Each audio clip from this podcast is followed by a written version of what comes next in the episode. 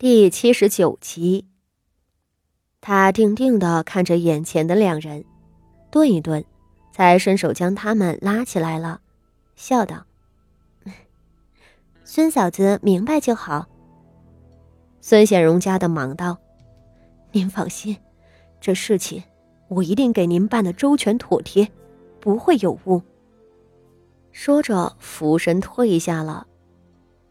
傅锦仪将茶碗放下。站起来，踱了两步，才朝七夕招手道：“你过来陪我出去。”傅锦仪刚指使了孙嫂子办事，自己立即就要出去。七夕觉得奇怪，上来道：“八姑娘，您要去哪儿？方才老夫人还嘱咐了，要您去方夫人跟前说话呢。”傅锦仪拢了拢头发，淡淡道。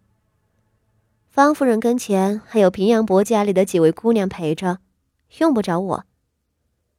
说着，将自己那吊着的手臂微微挪了挪，吩咐道：“你跟着我去靶场那边。”七夕吓了一跳：“姑娘，别人家过去玩是图个新鲜，您有伤在身不方便，男人们射靶大多起哄，闹得厉害，若您磕了碰了。”可怎么好？傅锦仪笑道：“又不是跑不动，大家都过去了，我一个人怪冷清。”说着起身往外走，七夕劝不住，只好跟在后头。傅家的靶场倒是不远，设在景和院后头的杨树林子里，平日里给几个少爷骑马射箭用的。只是傅家是文臣。男儿骑射是要学的，却不像武将家里那样看重。靶场里不过是竖了三个箭靶，林子里能跑马，隔壁就是马厩，全府的马都养在那里。父亲姨和姊妹们不便和外男在一处，都上了林子西边一处高高的阁楼上，俯身往下瞧。父亲姨赶过去的时候。十来个小丫鬟正匆匆地端着果子茶点朝楼上跑，对面的靶场上站了不少男子。傅锦衣小心地扶着台阶上楼了，上头有别府的小姐跑下来玩，看见他，其中一人迎着笑道：“ 你们瞧，吊着胳膊的锦妹妹都来了，可见平日是个爱玩的。”另外两人都笑着点头致意。这说话的女孩子是后街周大学士府上的嫡女周恒，从前的傅华仪未嫁前，和她倒有几分交情。周家姐姐，傅锦仪笑着回道：“你也过来凑热闹。”傅锦仪对周恒是再熟悉不过了。周恒是个十七岁的老姑娘了。亲事早定了一户门当户对的人家，只是因为母亲过世，不得不守孝三年。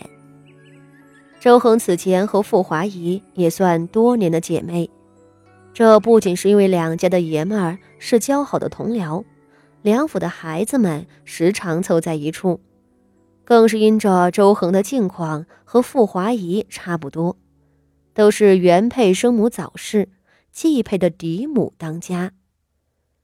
和傅华仪不同，周恒面上是个温吞随和的，实则心里有他的计较。和傅华仪在一处时，周恒还私下里提醒过傅华仪，说人心隔肚皮，不是自己亲生的孩子，是不可能真心实意对你好的。继母脸子做的再光鲜，难保他心里没盘算着要害你。那时候，傅华仪吃长两岁，却头脑单纯，没有听进去周恒的话。后来风光的嫁了武安侯府，周恒也许了人家，交情就淡了。可从前周恒说过的话，竟一语成真。傅华仪风光了没几年，一朝落难，一尸两命。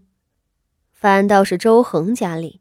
他的继母不知怎的病亡了，继母生的那个小儿子，本是周家上下捧在手里的宝。自他母亲去了，周恒的两个同母弟弟在父亲跟前服侍着，没过两年，都一一的进了翰林院。继母生的弟弟整日的纵着，《论语》都背不下来，性子也桀骜的很。周恒的两个弟弟有了出息，转眼说动了父亲，将周恒的继母原先给他说的亲事退掉了。另说了一户好人家。